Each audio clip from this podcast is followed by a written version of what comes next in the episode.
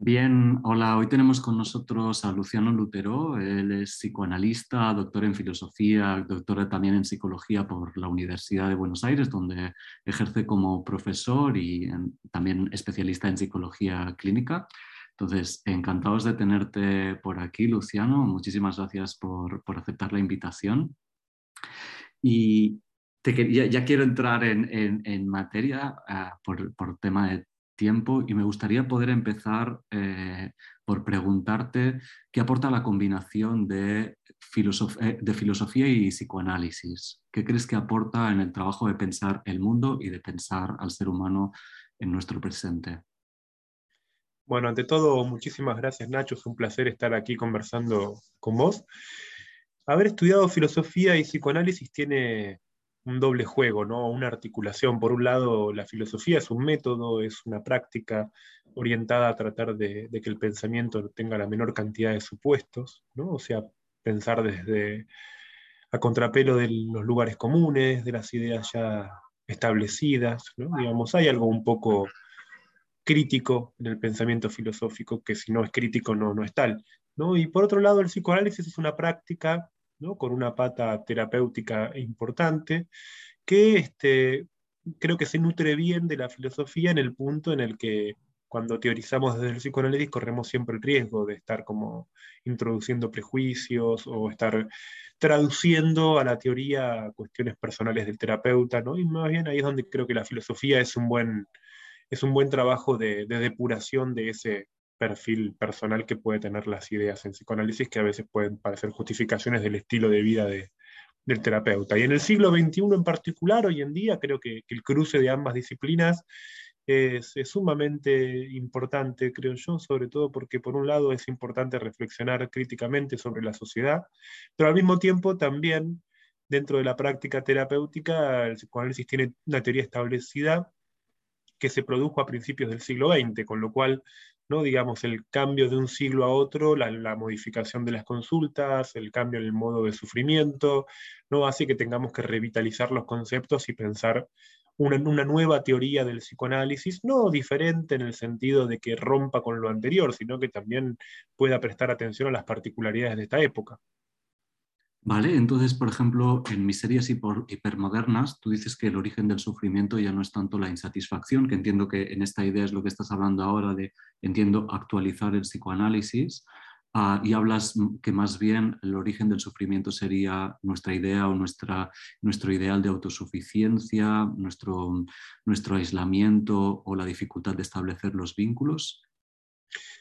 Completamente. Bueno, ese es un ejemplo claro, ¿no? Digamos, en la, en la época de Freud, o sea, cuando Freud inventó el psicoanálisis, diría, había un tipo de subjetividad, un tipo de personalidad específica que era la neurosis, que el centro o el corazón de la neurosis es la relación con los otros, sobre todo los ideales, el peso que tenían esos vínculos, ¿no? Digamos, de alguna forma la neurosis era una manera de encontrar una distancia relativa dentro de vínculos de opresión, Digamos, hoy nosotros sufrimos de estar siempre un poco desarraigados, solos, ¿no? Digamos, quiero decir, yo pongo siempre el mismo ejemplo tonto, ¿no? Los, los pacientes de Freud se podían ir tres meses a las termas a hacer una cura de aguas y regresar y el mundo seguía siendo el mismo. Nosotros nos vamos tres meses a algún lugar, volvemos y el mundo es totalmente diferente, ya no tenemos vínculos, nos quedamos sin nadie, ni hablar, digamos, si nos vamos tres meses y no chequeamos el mail, las redes, porque nuestra vida se basa en una precariedad o en una fragilidad vincular muy grande, pero acompañada también de una hiperconexión donde siempre tenemos que estar enterándonos de todo, y eso sin duda también hace que a, la angustia existencial del neurótico la haya reemplazado la, ansiedad hiperactiva del ser humano en el siglo XXI. Pero ¿hay algo que, que, se mantenga respecto a este cambio de paradigma en el origen del sufrimiento respecto al ser humano? Entiendo que en el psicoanálisis sí hay una mirada que busca ser ah, universal respecto al ser humano como la falta en el ser humano que eh, pregunto. Creo que a pesar de, los años, como bien decís, hay un aspecto transversal u horizontal, ¿no? que tiene que ver con que el ser humano es, es una especie ¿no? que nace incompleta. ¿no? O sea, que nace atravesada por la necesidad de otro, ¿no? Si un ser humano no se encontrara con otro ser humano, no tendría posibilidad de sobrevivir. Ahora, lo que buscamos en otro es completamente distinto de un tiempo a esta parte. Yo creo que una cosa es pensar que el vínculo sea o un vínculo sea un sostén, un soporte que implique un código, un pacto, que implique la construcción simbólica de una realidad. Y otra cosa es el vínculo más ansioso, reducido a la satisfacción, a la gratificación, a lo que espero que el otro me dé y no me da, al miedo a que se vaya, ¿no? O sea, son variaciones muy, muy grandes. Yo creo que pasamos de una época en la cual los vínculos estaban relativamente asegurados o eran estables a una época de precariedad o de fragilidad vincular, donde hoy siempre ¿no? Digamos, no sabemos cuánto va a durar lo que va a durar. De hecho, lo vemos en muchísimas publicaciones. Yo diría que si hay una especie de, de, hit de pregunta habitual en lo que tiene que ver con la cuestión de pareja es cómo se hace para que una relación dure. Nosotros estamos preocupados por la duración. ¿no? Pasamos de la época en la cual el matrimonio era para toda la vida a una época en la cual nuestros vínculos afectivos nunca sabemos cuánto van a durar. Hoy, hoy es, el aquí y ahora, y mañana no sabemos si nos volvemos a ver. ¿Y, cómo hemos llegado a, a, esta situación en la que los vínculos tienen esta fragilidad? Creo que hubo cambios históricos muy importantes, ¿no? digamos, quiero decir, a nivel macro o en un nivel más amplio, ¿no? tenemos las modificaciones sin duda del capitalismo de, producción al capitalismo financiero actual, mucho más fluido, líquido, como también se lo llama, ¿no? digamos, con cierta movilización o destrucción incluso de algunas identidades colectivas muy fuertes, por ejemplo, la identidad de los trabajadores, en el sentido de que alguien sintiera que tenía una identidad forjada y que, por ejemplo, alguien se pensara proyectivamente, o sea, en el horizonte de tiempo, realizando algo que creía que era constructivo, o sea, que aportaba, ¿no? Por ejemplo, alguien decía, yo soy un trabajador ferroviario, lo voy a hacer durante toda mi vida y ese es mi rol en esta sociedad porque aporto, ¿no? Desde, por ejemplo, manejar un tren. Nosotros hoy en día podemos hacer una cosa, podemos hacer otra, somos capital, ¿no? Como se dice a veces, somos fuerza de trabajo abstracta que, digamos, hoy está acá, hoy está allá, mañana nos dedicamos a una cosa, pasado a otra, ¿no? Somos sobre lo que se llama hoy en día capital humano, ¿no? Digamos, donde ya no es un capital, el capital humano que implica un reconocimiento de la singularidad, de la identidad. Por eso nuestras identidades se, volvieron mucho más frágiles. Y desde el punto de vista psíquico, ¿no? desde el punto de vista mental, ¿no? donde, por decirlo así, socialmente no encontramos una estabilidad para nuestra identidad, mentalmente reforzamos nuestras características narcisistas. Entonces, ¿no? digamos, ahí es que surgieron de un tiempo a esta parte las ideas relativas a quererse a uno mismo, priorizarse a uno mismo, ¿no? Digamos, un narcisismo que curiosamente tiene poco de egoísta, porque más bien el egoísta es una persona que, muchas veces tiene conductas que son constructivas. El ser narcisista no es lo mismo que ser egoísta, ¿no? Ser egoísta implica una crisis y una debilidad muy fuerte interna, ¿no? Digamos, tiene que ver con, un problema de autoestima incluso que necesita estar todo el tiempo haciendo cosas para validarse a sí mismo, para sentir que importa. Y por supuesto, cuando uno está tan encima de uno mismo, ¿no? digamos, tiene poco margen para compartir. Y entonces podríamos entender el narcisismo como una estrategia compensatoria para sostener esta falta de, de seguridad en la identidad o esta liquidez en la identidad. Absolutamente, absolutamente. Donde en otro tiempo la realización personal estaba mucho más en la línea de un deseo, de llevar adelante un deseo y encontrarse con las consecuencias de un deseo, hoy en día estamos más interesados en mostrarnos como deseantes, hacernos reconocer como deseantes, obtener un valor del deseo, pero no del acto que realiza el deseo, sino del deseo mostrado, ¿no? Como ocurre muchas veces en las redes sociales, donde por lo general mostramos poses, gestos, nos hacemos reconocer por deseos que quizás nunca realizamos. Y eso, por supuesto, implica al mismo tiempo que la, disponibilidad para los vínculos es mucho, es mucho menor. Creo que por eso, sobre todo en el plano amoroso, es que por lo general hoy en día escuchamos a muchísimas personas que tienen ganas de conocer a alguien, de estar con alguien, pero después cuando se encuentran con los problemas concretos del vínculo, no, no saben qué hacer. De hecho, ese es un clásico de la consulta en la psicoterapia de pareja, ¿no? Pasamos de una época donde se consultaba ¿no? digamos, por, por la pareja de ya consolidada, que llevaba mucho tiempo junta, ¿no? y decían, bueno, ¿cómo hacemos para seguir a lo que ocurre hoy en día cuando más bien sufrimos porque no, no sabemos cómo empezar? Nos cuesta el inicio de los vínculos. ¿no? Empezar a conocernos, no tener miedo, no, no, no salir corriendo, ¿no? Digamos, no, entrar en pánico frente al amor, ¿no? Digamos, tenemos mucho miedo al amor hoy en día, ¿no? ya no, se vive, no vivimos el amor solamente desde el punto de vista de la ilusión de un encuentro, sino que hoy en día el amor se volvió una experiencia de suma vulnerabilidad. Claro, porque si entonces estamos relacionándonos, vinculándonos a través de nuestro narcisismo, no dejamos de jugar con imágenes. Y entiendo que esas imágenes o esas ideas son más precarias o digamos, no, tienen nada que ver con la realidad, con lo que las situaciones de frustración son mucho mayores. Y la realidad siempre es decepcionante, ¿no? Digamos, la realidad es decepcionante porque le impone un límite a nuestras expectativas, pero también es cierto que si no estuviera esa decepción no podríamos construir nada con otro.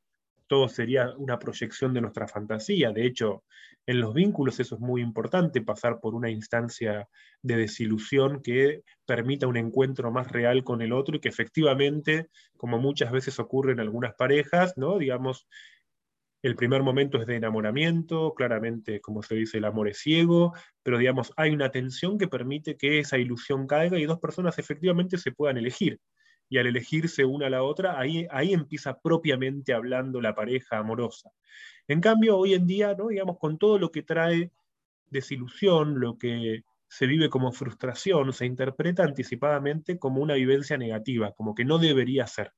¿no? Digamos, le perdimos el valor a la frustración. Dejamos de creer que la frustración o la decepción son experiencias que son formativas, que permiten un encuentro, y las pensamos más bien en la línea de aquello que no debería ocurrir. Fíjate lo que ocurre, por ejemplo, con las aplicaciones amorosas, que, que uno podría decir, ¿no? digamos, facilita las cosas el hecho de que cuando vos te encontrás con alguien después de usar una aplicación, es alguien que ya sabes que le gustaste y que a vos te gusta. ¿no? Uno podría decir, nos ahorramos un paso. ¿no? Digamos, si nos encontramos es porque nos gustamos. Pero sin embargo, ¿no? ese, ese paso ahorrado muchas veces es poco propicio. ¿no? La mayoría de las personas hablan después de que se aburrieron, de que no pudieron construir demasiado, de que por ahí quedó en un encuentro sexual a lo sumo, pero después no hubo continuidad. No hay algo que se arranca directamente por lo que nos gusta, no construye nada. En cambio, a veces, ¿cuántas veces o a cuántas parejas escuchamos decir que al principio no se gustaban tanto, al principio dudaron, ¿no? Durante un tiempo. O sea, la, fricción inicial, lo que no nos gusta, el gran, el gran error de las aplicaciones amorosas es creer que el deseo depende de lo que nos gusta. Muchas veces el mayor indicador del deseo es que algo no nos guste, que nos frustre, que nos decepcione. ¿no? Digamos, de hecho, si lo pensamos un poco y lo llevamos a un ejemplo muy trivial, nadie que tome su primer vaso de vino le gusta. ¿no? Digamos, todo lo que no se va a convertir con el tiempo en objeto de deseo necesita pasar por una instancia decepcionante, de fricción o de resistencia. Hoy en día estigmatizamos las resistencias, las pensamos como algo que no deberían ocurrir y sin embargo cuando no están las resistencias, ¿con qué nos encontramos más bien? Con un narcisismo lánguido, con un narcisismo que no puede sostener la atención, o que ante la primera atención decide irse, desaparecer. Esto es demasiado para mí.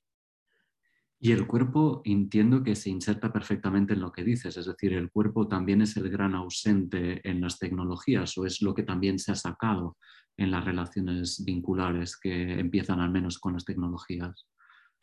Esto que decís es crucial porque el cuerpo es sede de pasiones, ¿no? Digamos, el encuentro cuerpo a cuerpo es valioso no por la materialidad del cuerpo, sino por las, por las pasiones que moviliza también.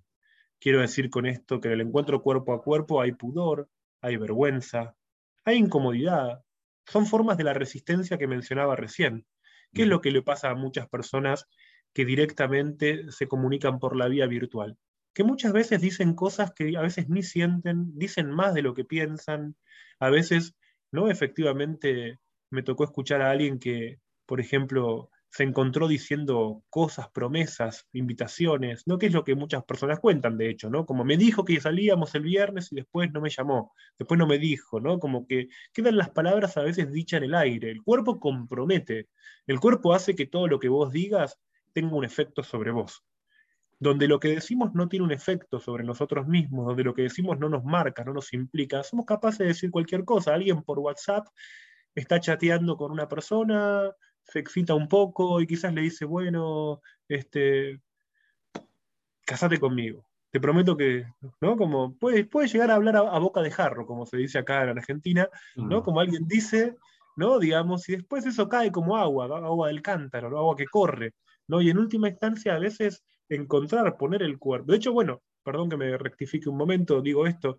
¿no? Digamos, un fenómeno que empecé a escuchar en este tiempo es de, de personas que directamente mantienen toda la relación en la virtualidad, ¿no? O sea que no necesitan encontrarse, ¿no? Digamos, alcanza, porque ahí también funciona una trampa de la virtualidad que es la necesidad del otro reducido a un estímulo cotidiano. A mí me alcanza con despertarme a la mañana, mandarme un mensaje con alguien, después al mediodía me mando otro mensaje, y es solamente una presencia virtual, ¿no? Al estilo de esta película Her, ¿no? De Spike Jones, ¿no? Que muestra eso, el otro reducido a un sistema operativo, ¿no? Digamos, para estimulación y gratificación personal pero sin construcción vincular. Y eh, entiendo que lo que no sostenemos eh, es, como dices tú, la resistencia, la frustración. Eh, entiendo que la resistencia o la frustración nos llevan a contactar con la falta, la carencia, nuestra, nuestra dimensión no completa, que es algo que nos facilita el psicoanálisis. Es decir, el psicoanálisis nos podría facilitar eso asumir que em, no estamos completos o somos carentes. Sí, totalmente, ¿no? Pero, pero también en un nivel donde esa idea de falta, de carencia, si algo caracteriza la idea de falta o de carencia en psicoanálisis, es su potencia. ¿no? Digamos, a veces creemos que la falta o la carencia son experiencias de déficit, pero más bien son muy potentes. A veces un desencuentro, ¿no? Por ejemplo, no haber encontrado lo que uno esperaba, no es el inicio de algo novedoso. Por lo general, cuando nos apoyamos demasiado en nuestras expectativas, encontramos siempre lo mismo, es nuestro aspecto menos original. ¿No? A veces, ¿no? por ejemplo, esas personas que tienen, vamos a poner un ejemplo clínico para que la gente lo entienda mejor, dos personas que tienen una primera cita, van a la cama, puede ser que el hombre resulte impotente.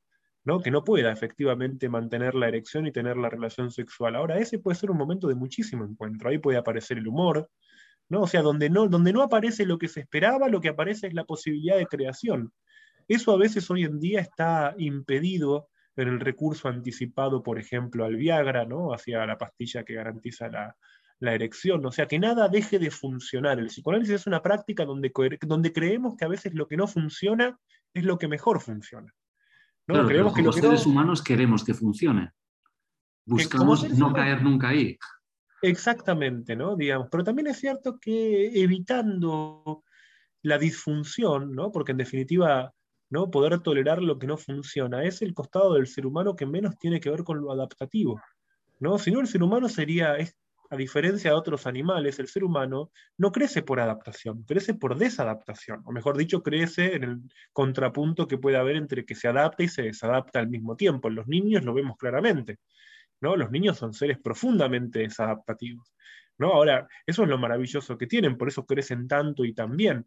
Es cierto que de un tiempo a esta parte las, expectativas de adaptación sobre los niños son tan grandes, ¿no? Que así, así están también muchos de ellos, pobrecitos, ¿no? Digamos que rápidamente desde, desde, muy pequeños entran en vías de medicalización, en vías de tratamientos que son a veces como puramente funcionalistas, ¿no? Digamos, se pierde lo más propio y más libre de la infancia, que es el juego. Vale, claro, ahora ya me coges de aquí un caramelito de entrar en, temas de crianza y en, nuestro miedo a la disciplina ah, y cómo quizás ah, la crianza respetuosa la podemos tener mal interpretada. Eh, ah, no quiero meterme aquí, eh, voy a dejar esto de toma, porque quería que, a ver si pudieras desarrollar un poco por qué el fin de las masculinidades. empecemos por ahí. ¿Por qué el fin de las masculinidades? Ese es, un, el título de un libro que, escribí hace dos años, que, que hoy se complementa con un libro que salió hace poquito que se llama Adiós al matrimonio. Ambos tienen esos títulos agónicos, y que muestran más bien que tanto la masculinidad como el matrimonio eran instituciones simbólicas muy fuertes, ¿no? digamos, o sea, prescribían ciertas conductas, que hoy en día no está tan claro. ¿no? Quiero decir, Conocemos la frase de Simón de Beauvoir de que mujer no se nace, sino que mujer una se hace.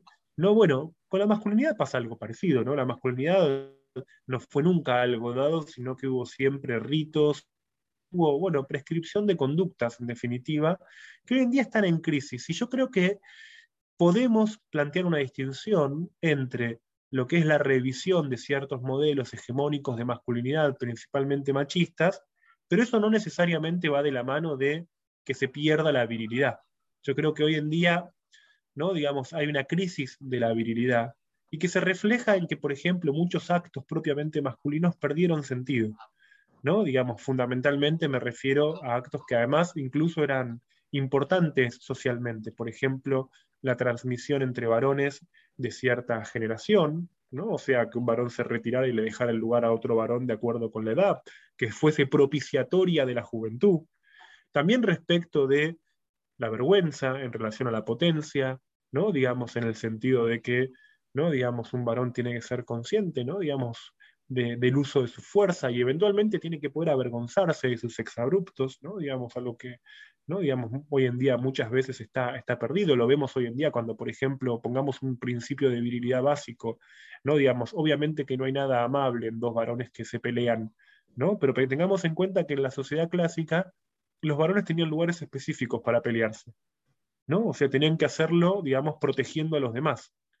Por eso se retiraban a un baldío, a una zona, ¿no? Digamos, había campos de batalla incluso, ¿no? Digamos, hoy en día la crisis de la virilidad hace que cualquier espacio sea violentable por los varones. O sea, yo creo que hay que poder separar, ahí entre lo que era la masculinidad hegemónica, machista, no creer que virilidad es igual que machismo, y al mismo tiempo pensar cómo una crisis de la virilidad explica cierta explosión de violencia por parte de hombres hoy en día. Porque un hombre sin virilidad es mucho más, está mucho más expuesto a la violencia, a ser violento, ¿no? que otro. En el sentido de que justamente su agresión no está ligada, no está articulada a ritos, a conductas, es algo que puede irrumpir en cualquier momento, ¿no? Sin ir más lejos, la semana pasada estuve en, México, ¿no? Y en, en, un estadio de fútbol de la ciudad de Querétaro, ¿no? Una gran bataola donde Digamos, cuando los varones empiezan a pelearse, le pegan a todos, a lo que aparezca, ¿no? Digamos, en ese sentido, ¿no? A eso me refiero, con que la violencia, ¿no? Digamos, podemos decirlo así, la crítica del machismo, la crisis del machismo, ¿no? Digamos, es una cosa. Y sin duda la revisión del machismo es muy importante, pero seguir pensando en la formación de los varones dentro de instituciones viriles también es importante. Porque un varón sin ese criterio, ¿no? Digamos, es peligroso. Eh, pero entonces estás diciendo que la agresividad no la sabemos gestionar si, no hay unas pautas a través de las que, o sea, ligas la virilidad con nuestra capacidad, con la capacidad de los hombres de agresividad y luego estás diciendo que hace falta como pautas para saber encauzar eso. Completamente, sí. Sí, de hecho, no es todo, no es el conjunto del tema. ¿No? Digamos, pero sin duda la virilidad tiene que ver en última instancia con el uso de la fuerza en algún nivel, ¿no? Digamos, no es lo único que importa, ¿no? Me refería para pensar un fenómeno tan común como el de la violencia, ¿no? Pero si me remito solamente a ese tema puntual, en el libro yo ubico distintos niveles de la virilidad, ¿no? Pero digamos, la... Freud lo decía esto de esta manera, ¿no? Freud hablaba de lo que llamaba una pulsión de apoderamiento dentro de la realización viril del niño. A mí me parece que es una muy buena idea. Es cierto, los varones tienen una tendencia, y no solo por patrones culturales, ¿no? Digamos, tienen una tendencia a la utilización de la fuerza. ¿no? Digamos, ahora, si esa fuerza no está, que es una fuerza que se puede sublimar, por ejemplo, ¿no? Digamos, el buen uso de la fuerza con el tiempo puede llevar a que alguien sea capaz de discutir. Ahora, discutir no es lo mismo que insultar. ¿No? Digamos, nosotros perdimos, y fíjate que era una virtud pública ser alguien incapaz de discutir. ¿No? Digamos, dentro de, la, dentro de la realización pública del varón estaba su lugar de ciudadano como alguien capaz de debatir con otro sobre los asuntos de la ciudad. ¿no? Digamos, hoy en día dos personas tienen un, un, desaguisado en la calle y terminan a las piñas. No pueden resolver, no pueden discutir, no podemos discutir una idea. ¿no? Digamos, porque rápidamente se construye al otro como adversario rápidamente se construye al otro. Ese es un uso, eso es uno de los efectos de la crisis de la virilidad. ¿no? Digamos, el respeto no era también otro. Son, hay un libro muy bueno del sociólogo Richard Sennett que se llama El respeto justamente, ¿no? que, son, son eran valores, valores viriles, ¿no? digamos, este, otra institución viril, el duelo. El duelo es el equivalente de lo que es la, discusión, pero podría ser un duelo físico, ¿no? Digamos, ¿qué quiere decir un duelo como institución si pensamos, por ejemplo, en una novela como la de Joseph Conrad? ¿no? Digamos, dos varones se baten a duelo, pero eso implica cierto código. No se va a golpear a alguien en el piso, no se le va a pegar por la espalda. Incluso puede ser que el duelo sea solamente hasta que esté la posibilidad de matar a alguien, pero no matarlo. ¿No? O sea, eran, eran instituciones ultra codificadas que hoy en día han perdido esa dimensión y por lo tanto ¿no? permanecen más bien en un nivel de violencia no ligada a nada, ¿no? Por eso cada tanto escuchamos una noticia, acá en Argentina esto es muy común, ¿no? Digamos, una, una pandilla de jóvenes mata a patadas a otro, un grupo de jóvenes viola a una mujer, y por lo general lo más dramático ahí es que cuando se escucha a los jóvenes hablar de los actos de los que fueron capaces, se excusan, dicen que no sabían, que no quisieron, que no se dieron cuenta. ¿no? ¿Qué está pasando en ese punto? ¿no? Entonces que jóvenes de 20, 25 años permanecen en una actitud tan infantil con respecto a su propia fuerza. Es un tema que para mí, bueno, un poco motivó también tratar al escribir estos libros de pensar un poco cómo vienen siendo las instituciones o las formas en que, en que se crían los varones, sobre todo hoy en día, porque, ¿no? Digamos, vemos que desde cierto punto de vista discursivo, ¿no? Digamos, estamos mucho más dispuestos a reconocer que hay que reconstruir la masculinidad hegemónica, pero en los hechos, en lo concreto, nos encontramos con, con varones cada vez más violentos. Bien, eh, por cuestión de tema, eh, de, tiempo, déjame abrir el, el, último, la última temática que sería ya los modos de crianza, porque es otra de las temáticas que tú vas desarrollando en tu, en tu obra. Eh, y me gustaría simplemente centrarlo en, tú hablas del miedo a la disciplina que tenemos respecto a la crianza. Ah, y, eh, y, a la vez, ah, al menos aquí en España, está muy de moda la crianza respetuosa. Ah, no sé si la crianza respetuosa tiene entendido, bien entendido la disciplina. Yo creo que, que hay distintos, distintas formas de entender qué es la crianza respetuosa. ¿no? Yo, al menos desde mi punto de vista, creo que ¿no? Digamos, sin duda, un método respetuoso de crianza no es autoritario, lo cual no quiere decir que no haya ninguna disciplina, ¿no? Digamos, los niños tienen, tienen necesidad, no solo de gratificación, ¿no? Porque creemos que a veces pensar al niño en función de, de, sus necesidades es suponer a un niño al que solo hay que darle cosas, ¿no? Digamos, el niño como objeto de necesidades muchas veces es descuidado como sujeto, ¿no? Se lo pone en el lugar de un objeto de necesidad y se, se deja de pensar su crecimiento y desarrollo como sujeto, como sujeto activo de crecimiento. Y a veces efectivamente encontramos fantasías que son muy típicas de la infancia que muestran la necesidad de algún tipo de autoridad. Un niño tiene, tiene que poder respetar la autoridad de sus padres. ¿no? Digamos, una de las dimensiones de la disciplina es la autoridad. ¿no? Digamos, pensemos en lo que le ocurre a muchos niños muy pequeños o que hoy en día ingresan a la escolaridad y, tienen severos problemas para respetar la autoridad. ¿no? no pueden respetar la autoridad de la maestra o del docente porque tampoco respetan la autoridad de sus padres. Ahora, la autoridad es una de las formas que toma el amor en la crianza. ¿no? Digamos, y eso implica atravesar fantasías típicas, ¿no? como el miedo a que los padres se enojen, ¿no? que son miedos muy comunes, ¿no? Digamos, al mismo tiempo que el miedo a que el padre se enoje, el miedo a la pérdida de amor, ¿no? Digamos, son constructivas. Yo creo que, que los padres de hoy en día, para ser sucinto, ¿no? Digamos, tienen demasiado anhelo de ser amado por sus hijos. ¿no? Entonces, cuando uno como padre tiene mucho anhelo de ser amado por su hijo, ¿no? Puede ser que descuide su función parental. Yo siempre digo, no, no somos padres para ser amados.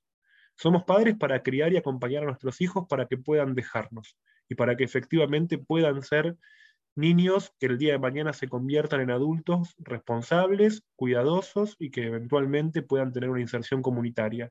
Si uno cría a sus hijos para ser amados, los va a retener, los va a conservar para sí y los va a poner mucho peor todavía ¿no? en una instancia de validación de la propia parentalidad. Yo recuerdo ese, esa, esa este, frase que circulaba en las redes sociales hace un tiempo que decía, ¿no? Digamos, invitaba a que cada quien fuera el padre que le gustaría tener, que le hubiera gustado tener, ¿no? Decía, sé el padre o sé la madre que te hubiera gustado tener. Y yo creo que eso es todo lo contrario de esa idea. Uno tiene que ser el padre o la madre de su hijo, no del padre que a uno le hubiera gustado tener, porque si no va a pensar la relación con su hijo como reparadora de la propia infancia y le va a dar a su hijo un lugar de juez para juzgarlo a uno como padre. ¿no? Y en última instancia es un poder que para un niño puede ser sumamente enloquecedor. ¿no? Yo creo que la relación con los, con los hijos puede, puede tender a la igualdad, puede ser igualitaria proyectivamente, pero nunca va a ser simétrica. Y los adultos tenemos que poder soportar esa disimetría hoy en día me parece que cuando entendemos a veces la crianza respetuosa en términos solamente de gratificación es como si estuviéramos viendo solamente una parte de la película. Y me parece interesantísimo esa manera de entender el amor como la posibilidad de ofrecer el, trascender el vínculo. me parece muy, muy interesante. Es que pensarlo en este punto, Nacho, digamos, hay situaciones en las que si yo no me convierto como límite para mis hijos, mis hijos van a buscar ese límite en otra parte. Y a veces es, preferible que lo encuentren confrontando conmigo, que puedo instrumentalmente ocupar ese rol de autoridad, a que lo encuentren quizás en un accidente, que lo encuentren quizás en la, con otra persona, que lo encuentren afuera. ¿no? Digamos, es necesario que uno como padre, pasa que claro, ¿no? Digamos, ahí nos encontramos con que a los padres a veces nos cuesta y nos duele, incluso a veces nos duele más que a ellos mismos, ¿no? Este, ciertas situaciones en las que tenemos que encarnar la, la autoridad. Pero bueno, no elegimos ser, ser padres para, para que nos quieran, ¿no? Elegimos por un deseo de transmisión y por una afiliación y por una continuidad generacional. Luciano, eh, muchísimas, muchísimas, muchísimas gracias. Ah, para los que queráis continuar con su trabajo, además de que lo encontráis en las redes, em, eh, os, os, recomendamos Miserias hipermodernas, El fin de la masculinidad, Más crianza, menos terapia o Adiós al matrimonio. Eh, Luciano, lo dicho, un placer y nada, estás invitadísimo aquí en Barcelona si alguna vez vienes. Con mucho gusto, Nacho. Será un placer encontrarnos. Muy bien. Un abrazo muy fuerte.